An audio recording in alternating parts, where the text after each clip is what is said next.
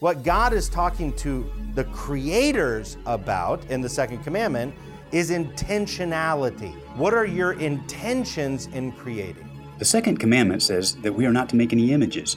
So, what does that mean for the creative process? In Lesson 5 of Christ and Culture, we'll explore what God has to say about artistic intentions, the pitfalls of creative idolatry, and how, as Paul instructs us in Colossians 2 and 3, we are to stay rooted in Christ. And now, here's Ike. So here's where we are. Uh, here's where we are right now. We're at the our this this rooted in Christ idea, which is what we we ended up with at the end of last week. Uh, we've been studying culture. Here's culture. Culture is this you know, this phrase from Rookmaaker that we've used each week. Uh, life is one. So culture is the expression of all of these intersecting, interlocking mechanisms, uh, uh, mechanisms and um, uh, institutions and uh, both man made institutions and God given institutions, like, for instance, the family is an institution, but it's a God given institution. But it's the interlocking of families and schools and regions and uh, you know beliefs and, and not the bank. I mean geographic regions. It's not. But every I mean corporations have cultures, cities have cultures, towns have cultures. All these different places have, have cultures. Culture is the expressions, the outward manifestations of our belief structures. What, what we believe uh, will create values. What we value is what will set priorities as to what we focus on and what we make the decisions to do as family. So, for instance, a Saturday night, you have a culture in your family that reflects values about what's important and what's not important, you know. Um, when I was growing up, I mean, it won't surprise you that Harry Reeder's family uh, created a culture that valued Saturday night because the next morning was Sunday morning, right? And they placed a premium on Sunday worship. So we were. Uh, we were allowed to hang out with friends on Friday nights and Saturdays, and we could spend the night. We could do stuff. But somewhere around two or three o'clock on Saturday, we were we were supposed to be home.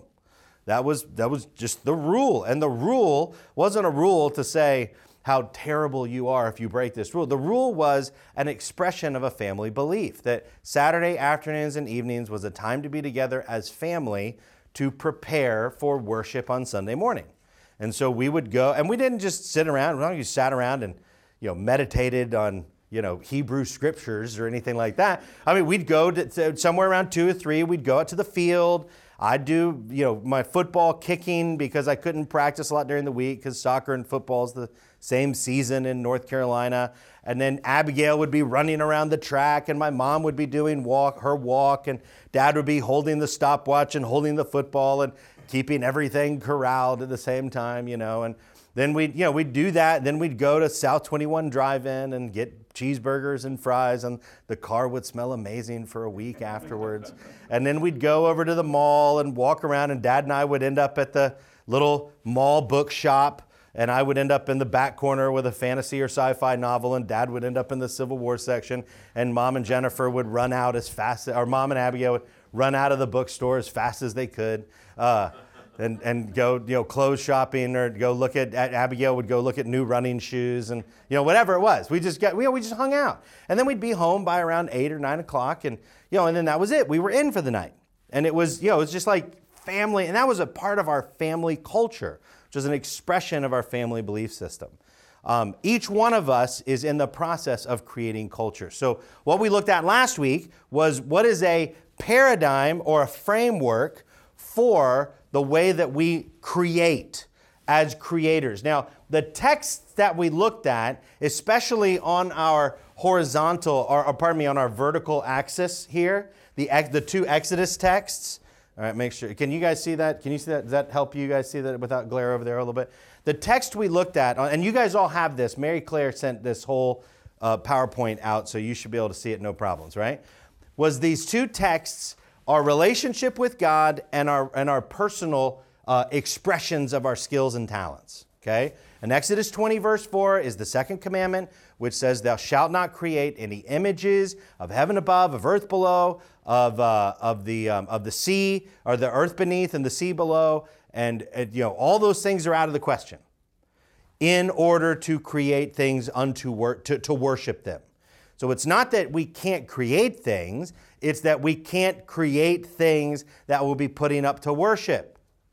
Now that's a there's a fine line there because most people who create things aren't going around going I'm creating an idol. Okay? That's not what most people do. People didn't, you know, nobody created this is a very utilitarian uh, object right here, okay? And nobody created this going, man, I really hope that someday somebody worships this podium. I really hope that this becomes, you know, the expression of God for a group of people, you know, at some point in time. But the, the fact is, is that whether we, whether we are, whether we're creating from a utilitarian standpoint or whether we're creating from a, an artistic standpoint, in other words, striving to create something of beauty. And those two things are not mutually exclusive. You can create utilitarian things and strive for them to be beautiful, okay? That, that's, those aren't not creating a false dichotomy or anything like that. But in the creation of it, what God is talking to the creators about in the second commandment is intentionality. What are your intentions in creating? Why are you creating this? Because you're going to create it to do now now I will give you a binary. You're going to create it to do one of two things. Either to bring glory to God or to bring, bring glory to self or man. You're, you're, you, we, as those of us that are in this room that are believers, will be either trying to create expressions of our own artistic creativity or competence or whatever it is, whether it's aesthetic or utilitarian, whatever direction we're going with it, we will either be trying to utilize our creativity for the glory of God or express our creativity for the glory of self.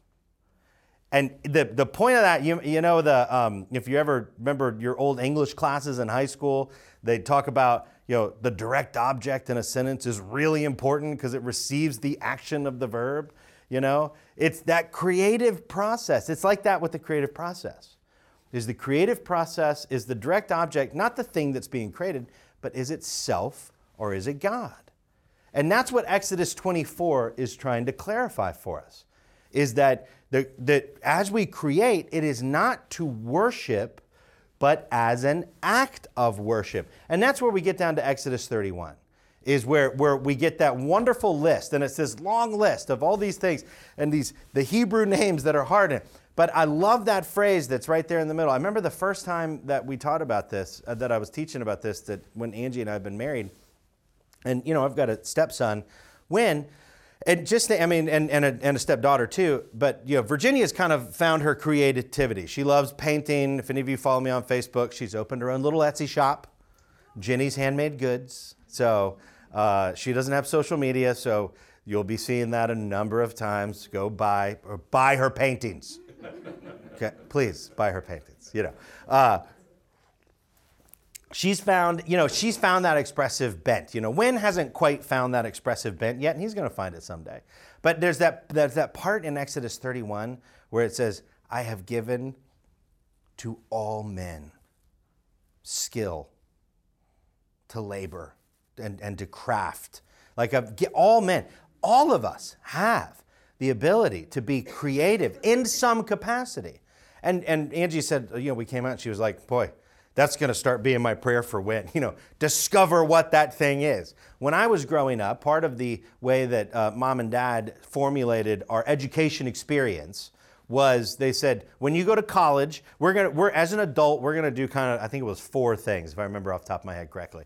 One, we're going to give you the best education that we can. Two, you're going to pay for half of it because the, when you went to college, they, wherever you go, that's fine, but you're going to pay for half of it so that when you're sitting in that class and you're like, this is boring, you're going, this is my money, you know? Uh, three, we're going to, we want you to, to finish out with, we want you to finish college. I guess those are the four things for college, I guess kind of what it was.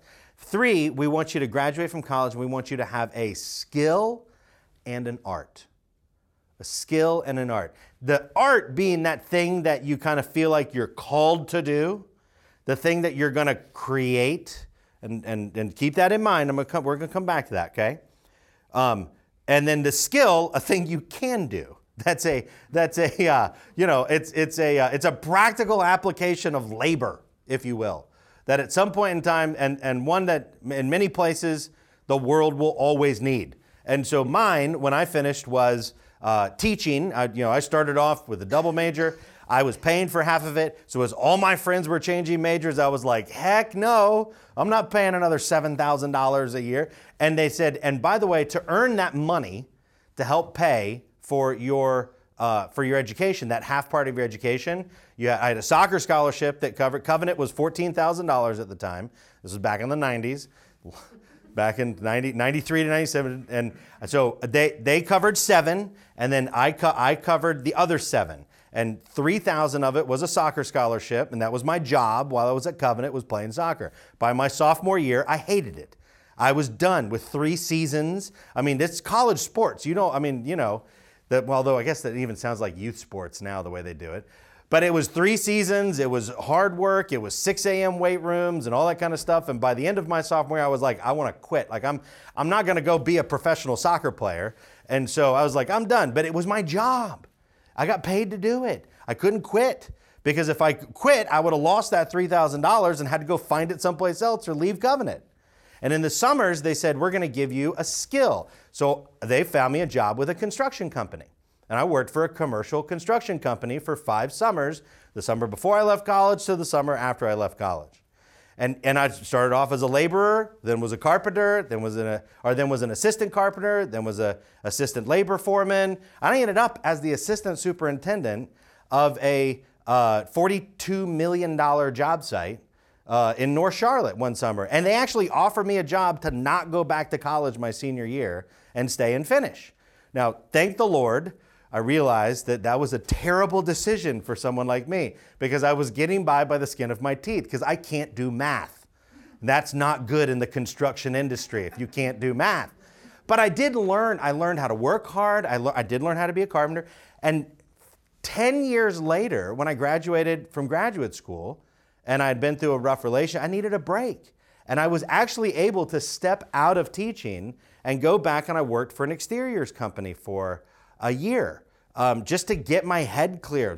Your head clears up when you're on a rickety ladder 30 feet off the ground without any ropes attached because you work for a shoddy company, you know? That wasn't the good skill I learned. But that was the point is you learn a skill and a talent, a skill and an art. And as you learn those things, what you learn is that the being creative is not just producing painting or producing this thing being creative, this is why we look at this, these passages, is because what being creative means, it means to bring order to chaos. And that's what we said is one of the components of culture. Culture is bringing order. Cult, that foundational word of culture, not meaning it like a religious or a crazy cult of people that are not cultic, okay? But the original meaning of the word just means order. And culture is bringing order. We will do that as Christians creatively. And creatively meaning we will create order out of chaos. So that's our that's part of our call. And when we create that order, we don't create the order for the worship of self, but for the worship of God. Now, that's where the cultic part comes in. What cult leaders do is they create order for the worship of themselves. That's why they become cult leaders. Because people worship them for the order that they have imposed upon the environment, the culture they have created. So this is this is why this is so important not just for the artist but for the Christian period. And then we looked at the horizontal axis, which is what Paul gives us. Both of these are examples from Paul. And the Acts 17 one, as we remember, is, Mars, is Paul at Mars Hill, where he says, Men of Athens, I perceive that you are very religious. You can see what culture, you can see what belief systems underlie cultures because life is one the values of a culture do, in fact, reflect the prioritized beliefs of a culture. So you can examine and learn the prioritized belief system of a group of people by examining the culture and the values. And that's what T.S. Eliot said way back at the beginning of the course when we looked at that first T.S. Eliot quote.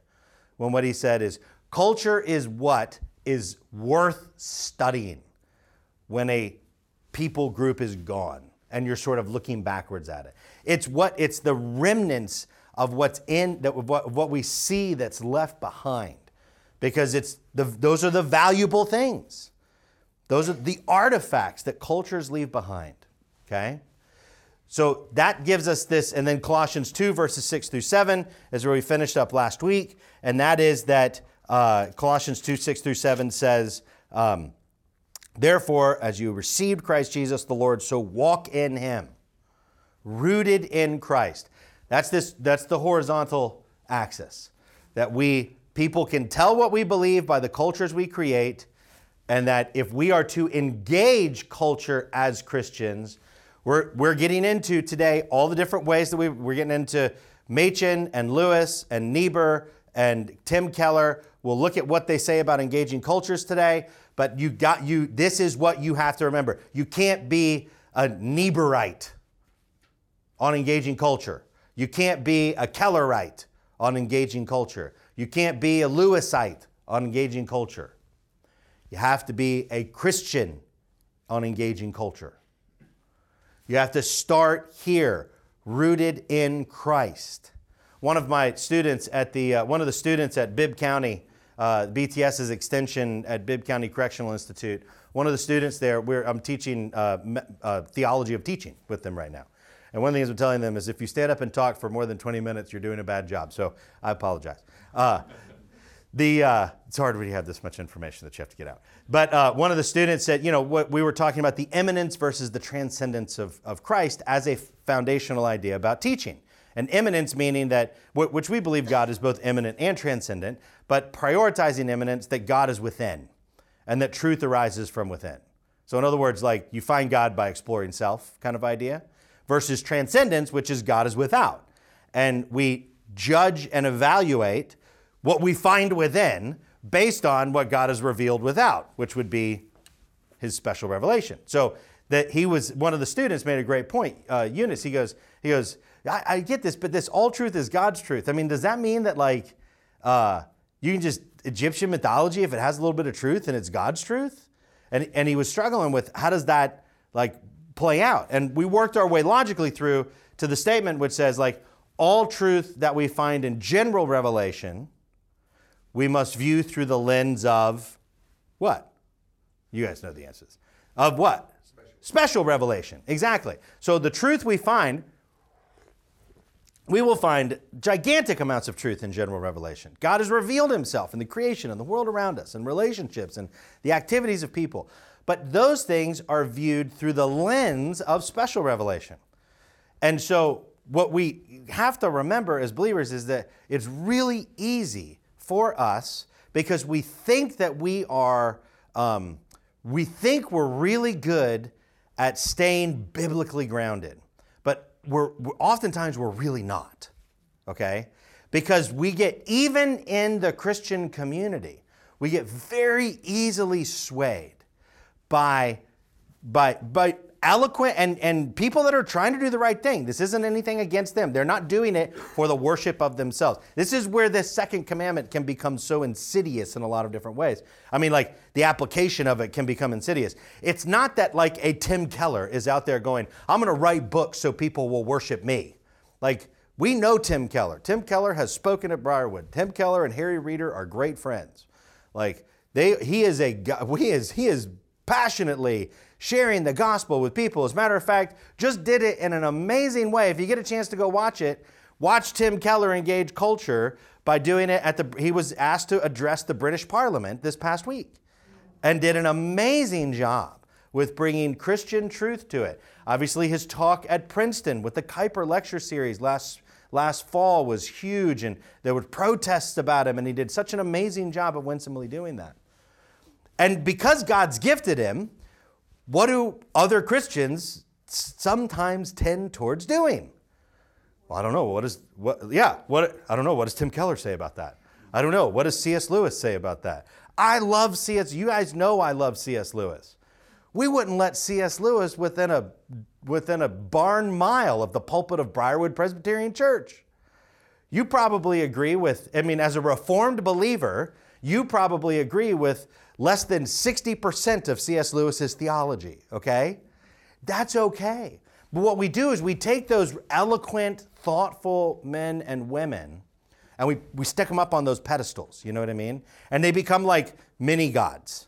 Like, which a mini god's just a major god that gets in the way of the real God. I mean, we know that.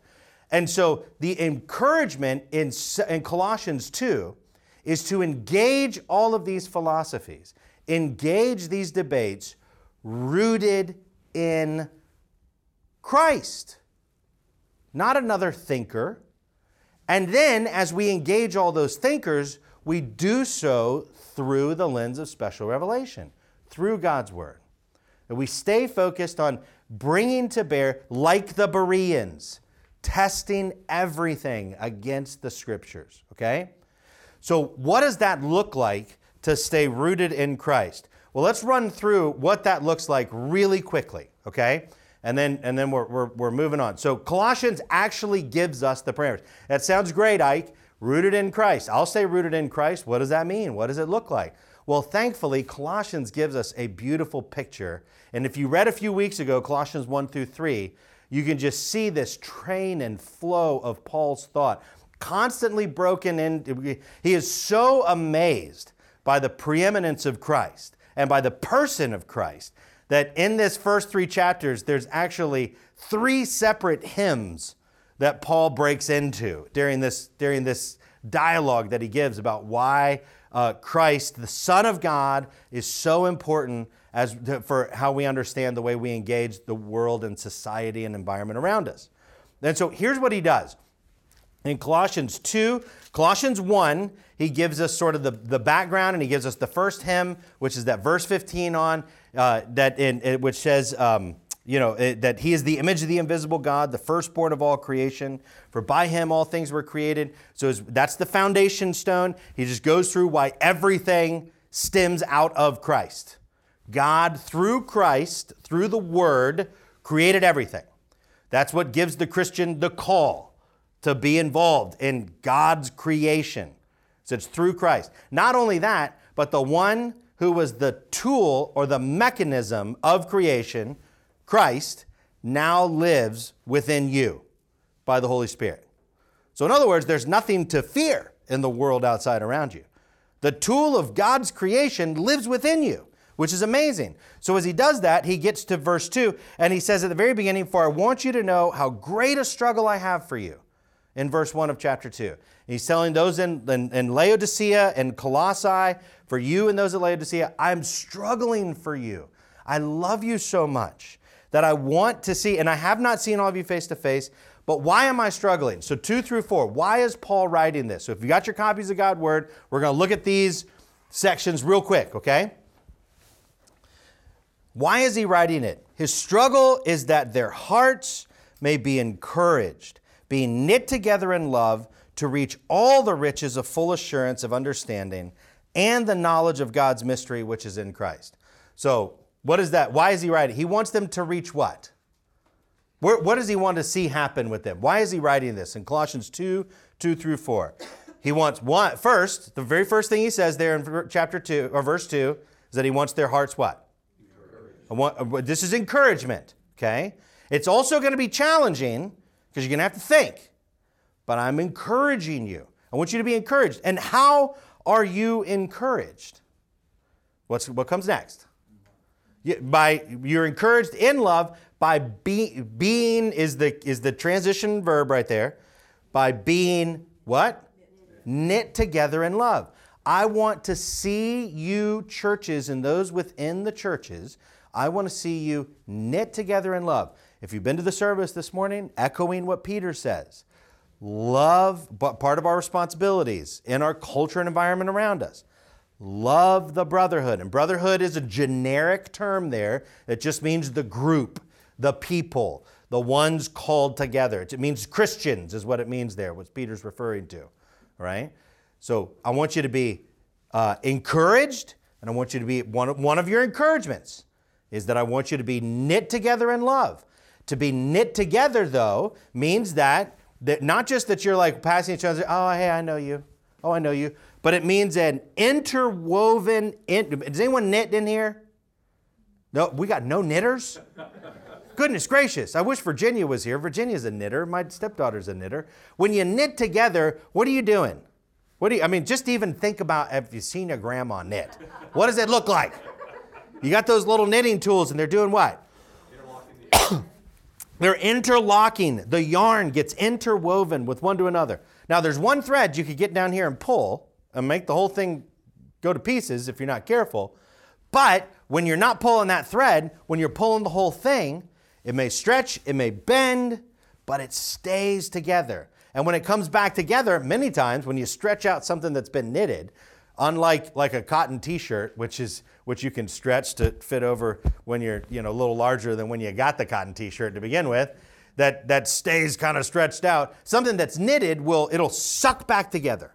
You know, you ever seen that? As it, you, know, you kind of push that sweater part and it sucks back and actually comes back together almost like a little bit tighter. In other words, when you push it, it'll pull back even tighter. Paul wants these people uh, to be knit together with encouragement by being together in love with one another. And if they are, if you're encouraged and you're knit together, then you have the opportunity. This is the infinitive verb that's a to plus a verb. To what? What's next in verse, verse 2? To reach all the riches of assurance. Ladies and gentlemen, assurance is awesome, isn't it? Isn't that one of the biggest things that we struggle with in our lives, period? Just assurance of anything, assurance of our, I mean, not, we're not just talking about assurance of our salvation, we're talking about assurance of the, our loved ones, their love for us, assure, I mean, assurance of uh, that my, you know, my, I'm not going to get a note from my bank that says, you know, you owe us a thousand dollars for some reason, that something slipped by. I mean, we just want assurances. Just want to feel, because assurance brings security. Assurance makes you feel secure. And there is nothing like that feeling of absolute security, is there? And as adults, like you almost never feel it, do you? I mean, if we're honest with ourselves, we almost always are thinking, like, when's the next shoe gonna drop? What's the next thing that's gonna happen? And that longing to be like that, the child that just feels absolutely secure in the protection, the safety, and the love of a family. Like, we don't get it. But Paul is saying you can reach full assurance. You can reach full assurance. And that assurance comes with understanding, the knowledge, uh, the uh, assurance of understanding and the knowledge of God's mystery. Well, what's the mystery? What's the mystery, Paul? How do I get Scooby Dooed my way through this thing? Well, the mystery is Christ. The mystery is how a sinful person can be reconciled with a holy God. And the mystery is Christ. And guess what? When you have Him, in Him, all of the, and I love that he uses this word because in the Greek it really is a key word, all of the treasure of wisdom and knowledge. Literally, it means treasure, not just wealth of mystery and knowledge, it means the treasure of mystery and knowledge. That thing which we search for, we long for, we want to have. The mystery and knowledge is hidden in Christ. In other words, he's creating a picture here for us, ladies and gentlemen, that we get to this where he says, he says, rooted, what does rooted in Christ look like? Rooted in Christ means that you will never, ever, ever find the full expression of wisdom and knowledge anywhere other than in Christ. You could look outside Christ for people to help explain it or people to exposit it and preachers are called to do this, and we have Christian writers that do this, and other people that do this. But at the end of the day, the full expression of it is in Christ. Rooted in Christ means you are passionately, constantly seeking the treasure in Him. And it also means, by, by negation, that you will never fully find it in others. Does that make sense? You know what I mean? I mean, like, we are totally leave that behind when we when we enter our colleges and our universities and our seminaries and a lot of places we get so wrapped into the other that we forget that it is in Christ that is those full expressions all right so he gives us that because he wants us that's what he tells us stay rooted in Christ and then how can you avoid being unrooted how can you avoid being gone out of Christ and he says in verse 4 but and he, well, he says in verse four at the end, he says, "I say this so that no one will delude you with plausible arguments." For though, uh, or uh, because because the plausible arguments, I mean, you can find this stuff apart from Christ, and you can't. So so how do you get it? How do you avoid doing that? Verse six and seven. Therefore, is what we read. As you received Christ, walk in Him.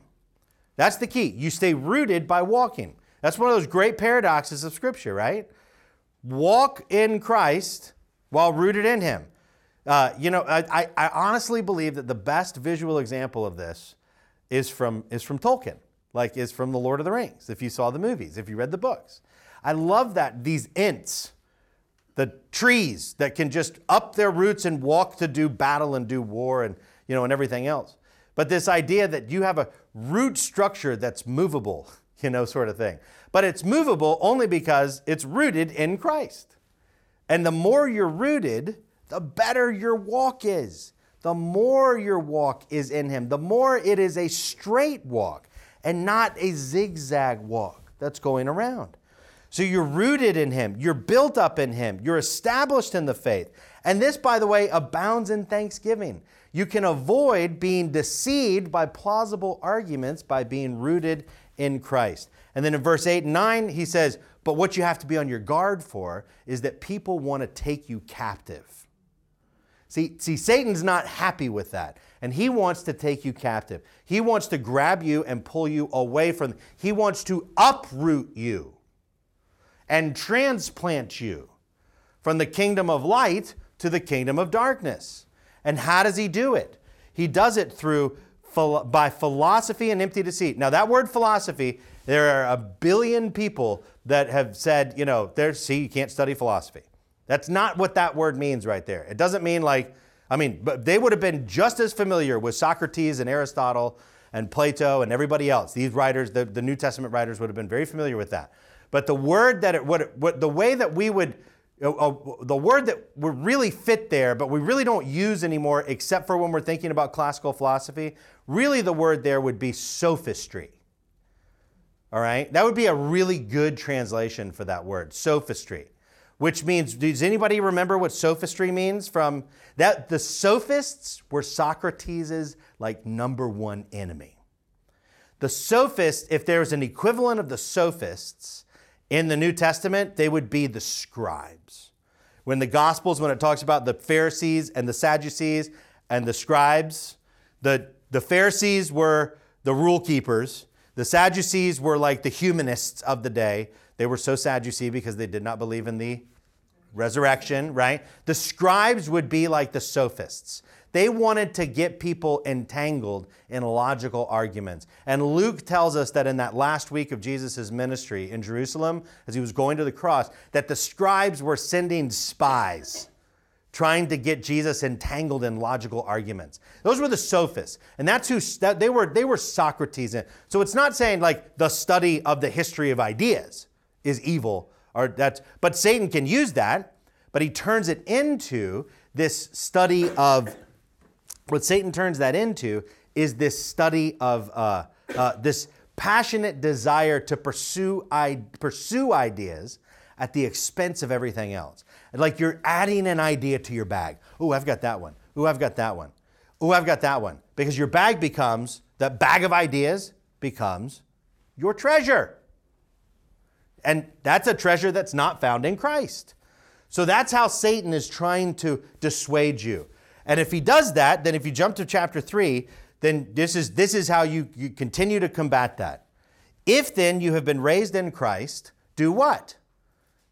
Now, not only are we rooted, are we walking in, Seek the things that are above. Seek the things that are above. Christ tells us what we're supposed to stay focused on. And it's not this world. Now, it doesn't mean that we don't have implications for this world. What we do does have implications for this world. But we seek the things that are above, where Christ is, seated at the right hand of God. Set your minds on things that are above, not on things that are on this earth. For you have died, and your life is hidden with Christ in God.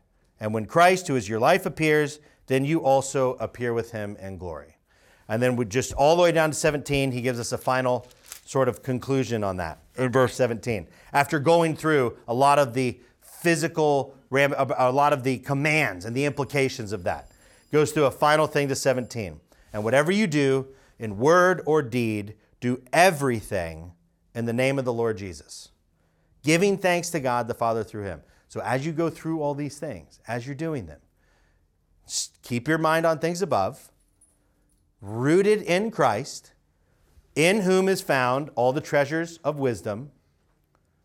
People will want to deceive you with the collection of ideas, and you stay away from that not that you don't study ideas, but you stay away from seeking your treasure in those ideas. You see where this is all tied together, why you can't just pluck these verses out, why they're dependent upon one another. And you do that and you avoid that by seeking that which is above, not that is with uh, that which is below, because your life is hidden with Christ who is above, not here on this earth. And as you're doing that, Whatever you do as you go forward, in word or deed, whatever you say or whatever you do, you do it uh, in the name of the Lord Jesus. That doesn't mean that you do whatever you want and you just add Jesus' name to the end. It means you think about everything you do as being done unto Jesus. And then as you do it, when you name Jesus, you got to ask yourself the question it, would Jesus be glorified and honored? Which takes us right back to Exodus 31. Is he glorified in what I'm creating? Is he glorified in what I am doing? Is he glorified in what I am saying? That's how we stay rooted in him. And as we do it, we do all of it with thanksgiving. That's the rooted in Christ paradigm. This is a paradigm. That's where we had to work through this. So as we get to the next step, which we're not going to go into any of it right now. I know we're time's done, but Paul takes time. I'm sorry. He's logical and we got to work through him. As we get to this next step, as we, as we look at approaching culture as Christians, recognizing that we do so rooted in Christ. So, rooted in Christ becomes our sort of catchphrase for that paradigm, okay? That paradigm that we looked at, the Exodus, the Exodus, Acts, and Colossians paradigm, is rooted in Christ. For Him, seeking that which is above, not for our own worship, but for the worship of God, knowing that people can tell what we believe by what we do and prioritize. As we're creating both artistically and culturally around us, how do we then engage culture? Well, number one, we know that we, this is a fulfillment of the Great Commission. It's a covenantal extension. As part of the Great Commission, we've got three things we're doing while we're out there doing life. Number one is the Great Commission. As you are going, teach, baptize, disciple, do those things. While you're going, express the greatest commandment love the Lord your God with all your heart, your soul, mind, and strength. Love your neighbor as yourself. As you are going, bring fulfillment, bring order to the world around you. Called as a human created in God's image to cultivate the world, to have dominion over it, but to do so positively as a benevolent ruler over culture around you. That's the covenantal fulfillment of the Great Commission. And then we're going to see that we do it consecration with joy with joy and then we will be building roads as Lewis says to Jerusalem and all of these we remain rooted in Christ.